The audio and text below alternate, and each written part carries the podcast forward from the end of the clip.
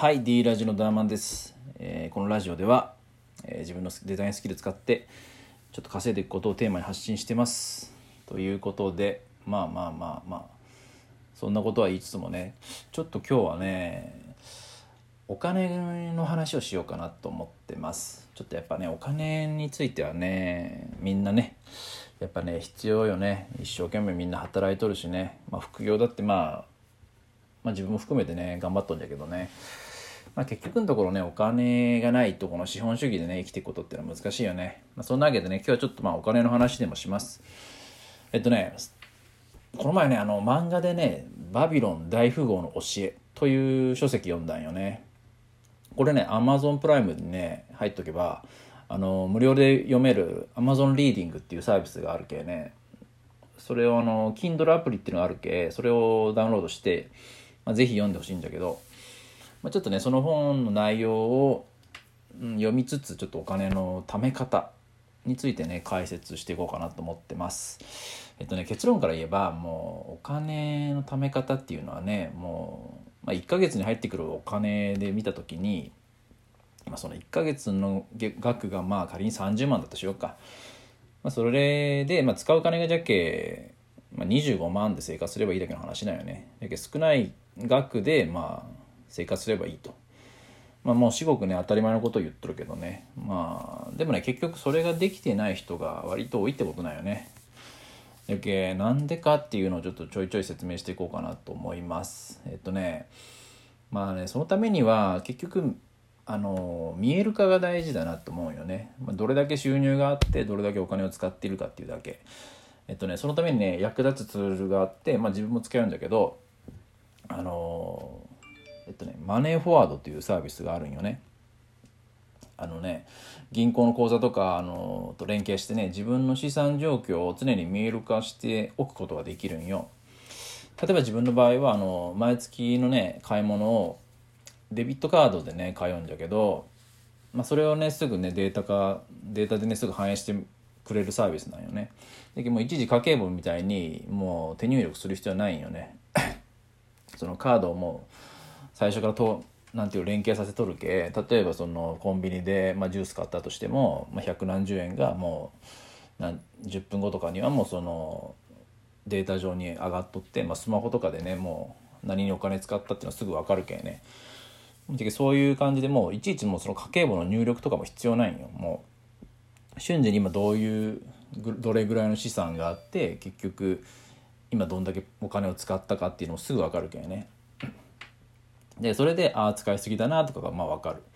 当然その科目ごとにも分けられるけ、まあ、分かりやすくその整理できるんよ。まあ家賃とか交通費とか光熱費とか交際費とかね。そういう形で分けれるけんね。まあこのアプリは使わん手はないなって思うよね。自分はねその、まあ、無料のコースとプレミアムコースみたいなのあって月額500円払ってプレミアムコースに入ったよね。プレミアムコースはちょっとうるさい。通知がうるさいな。ちょっと待って。プレミアムコースはあの連携できる講座が無制限なんよね。確かね無料のえっとねコースは10講座だったかな。それまではできるんだけど11講座以降はあのプレミアムコースじゃないとできんのよね。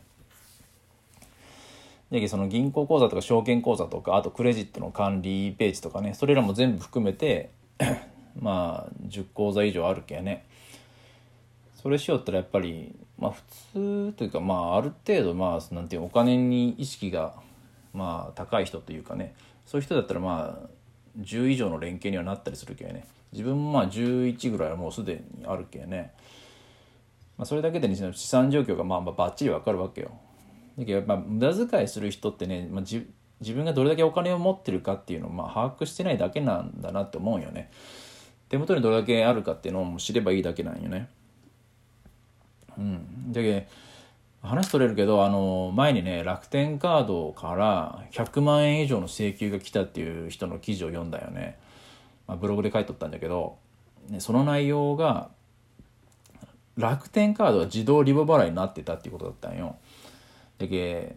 リボじゃけ毎月定額の1万ちょいと1万円とかをちょいちょいまあ支払っとったっていうことらしい。まあちょっと金額はちょっと忘れたけど。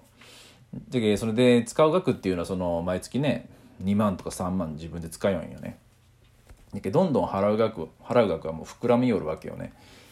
そんであのカードの上限が確か100万とかになっとってで100万、まあ、足してしまったわけよ。それで結局そのカードは使用できませんっていうふうになんかあのその時使ったお店の方から言われてそこでようやくその人は気づいたっていう話なんかねいろいろ突っ込みどころは多い話だなって思うんだけど